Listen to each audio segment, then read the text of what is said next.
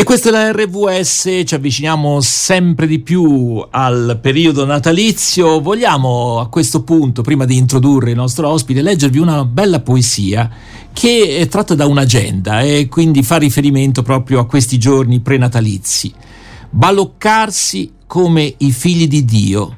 Si scompone il significato, cambia, fluida la risacca insiste sulla terra uguale, sputato il senso, il movimento, la direzione alti muri dipinti, medesime assenze ineluttabili, eppure pianure sterminate, azzurri immensi, navi fantasma gigantesche, svuotate. Piccoli esseri camminano a passo svelto, si azzoppano, saltano, si gettano in terra, le stesse coreografie dall'alto, dappresso bizzarre, mille volte ballate, dimenticate, polverose di oblio mi sveglia un sorriso, fresca e odorosa, è l'aria del mattino. Una poesia di un poeta che forse conoscete, Giovanni Barrasi, che abbiamo in linea telefonica. Buongiorno. Mi fatto una sorpresa sì. natalizia. dai, un piccolo regalo, dai, in realtà un regalo per noi, eh, non per no, te. No, grazie, grazie, eh. grazie. Senti, eh, allora, sì. prima di parlare di adolescenza e dintorni, uh, diciamo di questa poesia, ecco, se dovessi in, in, proprio in cinque parole eh, il messaggio fondamentale secondo te che potrebbe emergere, Claudio? Intanto il titolo è La risacca. La risacca. Si trova proprio in questa bellissima agenda che ho avuto il piacere di gestire tutto l'anno perché è stata anche la e mia. E poi agenda. ti sei accorto che c'era una poesia Davvero? di Giovanni sì, Barrasi. Sì, eh, Sei rimasto sorpreso. Eh, insomma, eh, questa risacca della vita è più che del Natale, forse è proprio la risacca della vita questa. Sì, della vita. E il primo verso ci tengo mol- molto, baloccarci come i figli di Dio, no? Mm. Quindi questo è un primo punto. E poi invece un'alternanza di cose ferme, sempre uguali, forse senza senso, forse noiose, e poi tutto in movimento. E poi questa condizione umana, ci diamo un gran da fare, ci buttiamo per terra, ci alziamo, ci scontriamo, ci azzuffiamo. E questo forse visto dall'alto risulta un po' ridicolo rispetto al contesto generale. E poi sembra che tutto sia perduto e mi sveglio una mattina e mi sembra tutto bello, meraviglioso. Le contraddizioni della natura umana, delle, mm. delle nostre vite. Sembra un po' adolescenziale questo atteggiamento,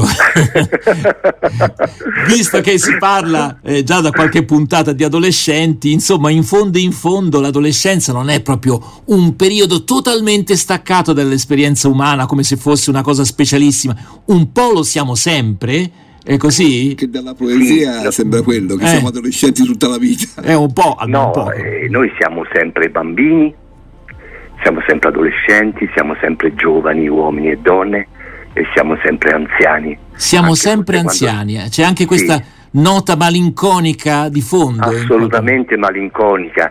Che lo vedi anche in un adolescente per certi aspetti, cioè c'è una sì. continuità, ecco via. E il tema è la, eh, il realismo assoluto, è le speranze che si attenuano, eh, è qualcosa che, eh, che, si oppone appunto a, all'idea del futuro. No? Uno pensa che l'adolescenza sia tutta orientata verso la speranza per il futuro, ma chiunque abbia contatti con adolescenti, eh, io insisto, abbiamo detto in molte trasmissioni in quest'ultimo periodo, ne ha avuti di protratti, vede che invece la mancanza di speranza, la paura del futuro sono elementi importantissimi. Io ho pensato, e questo è proprio un distillato di, di tanti anni di lavoro e di esperienza, eh? certo. quindi eh, grappa Varrasi oggi, oggi grappa pedagogica Varrasi, un vabbè, distillato. Vabbè. Speriamo allora, di non inebriarci, prego. No, no, no, no, no. cinque punti che, che elenco e, e, cinque strumenti certo. che secondo me dobbiamo insegnare, ma se li dobbiamo insegnare, come abbiamo detto la puntata scorsa, dobbiamo saperli noi adulti e quindi tutto diventa un po' complicato. Allora, primo punto, esiste un mondo interno, noi possediamo un mondo interno, questo che può sembrare banale, non lo è affatto perché molte teorie psicologiche moderne dicono ma che ce ne importa del mondo interno, dobbiamo realizzare delle prestazioni quindi vi indichiamo i trucchi per, per avere delle, delle, prestazioni per lo più lavorative, ma anche mm. sportive, ma anche esistenziali, ma anche sessuali, ma anche relazionali, che prescindono completamente dal mondo interno. Invece, chiunque ci ascolti sappia che esiste un formidabile, labirintico profondo mondo interno, non dobbiamo averne paura perché è la nostra riserva di senso. La nostra umanità, Primo, ecco, Sì, esattamente, ma ancora più tormentata, complicata e ricca di quello che noi possiamo certo, pensare. Certo. Due, esiste il mondo esterno, la natura che non siamo noi, gli altri che non siamo noi, le organizzazioni sociali.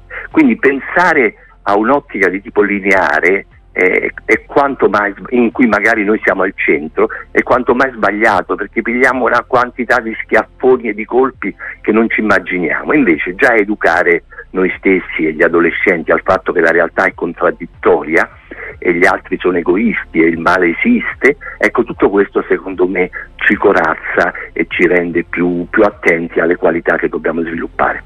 Il terzo punto è quello della volontà la volontà è molto importante perché è uno degli elementi energetici che ci contraddistingue e la volontà come nelle imprese sportive così nelle imprese esistenziali si può allenare quindi eh, eh, nell'educazione dei ragazzi alleniamoli alla volontà alla volontà di apprendere, alla volontà di fare determinate cose, insomma, in grande importanza alla volontà. E poi gli ultimi due a cui tengo tantissimo.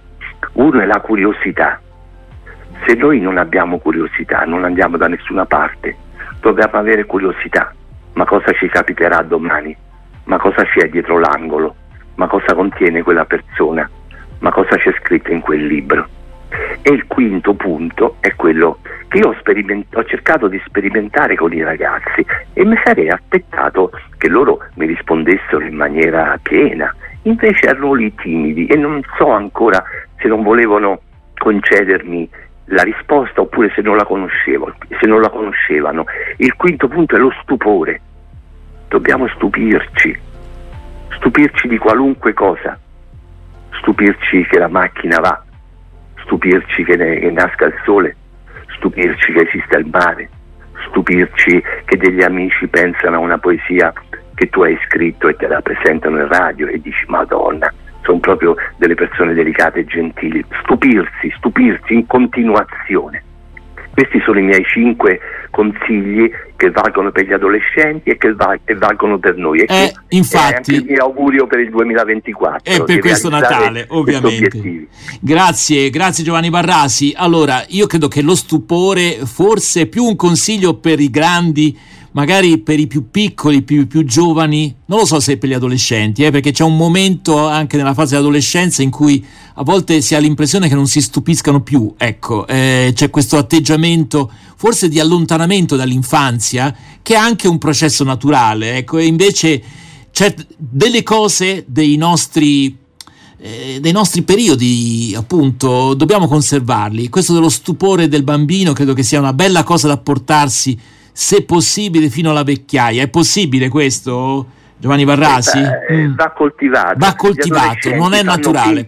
Mm-hmm. Non è naturale. I, i, gli adolescenti fanno finta di non stupirsi perché si devono indurire. Hanno un eh problema sì. complicatissimo di non essere più bambini e sì. di non essere ancora adulti. Devono combattere come leoni e quindi si induriscono mm. e quindi dobbiamo comprenderli.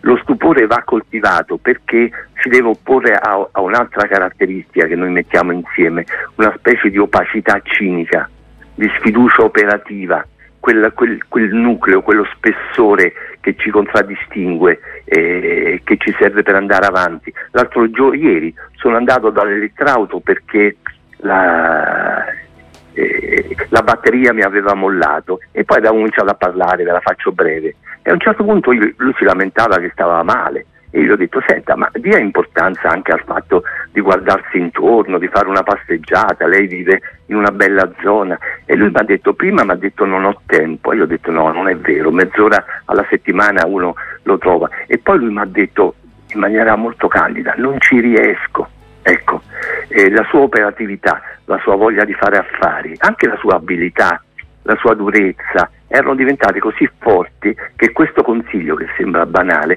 era impossibile da realizzare perché sarebbe stata una trasgressione fortissima. Ecco, stiamo attenti a non diventare degli adulti solo operativi, solo legati alla quotidianità, perché è, è, un, è un po' come morire, un po' come far morire la nostra anima. Ecco, in questo senso è eh, un, l'invecchiamento in termini, diciamo, negativi, ecco. Sì, Mm, mm. sì. Allora, Claudio, e poi vorrei tornare, se ce la facciamo, sul tema della volontà, eh, perché mi pare anche questo importante. Prego, No, a me mi sono piaciuti gli ultimi due messi che vanno messi molto insieme. curiosità e stupore. Eh, sì, perché eh, bisogna lavorare molto sulla curiosità, perché la curiosità porta anche allo stupore, perché se non si è curiosi difficilmente, quindi nel cercare e poi l'arte, l'arte in- come la natura ci aiuta molto in questo viaggio, quindi riuscire a trovare il tempo e, e- anche... Sì, però qui non è questione solo di tempo, ma anche di educazione, eh, Sì, perché sì. se non sei stato educato eh, non, No, è, non è così semplice. Appunto dico, Eh. ecco, cercare di, tra- di trovare un modo a volte anche appetitoso,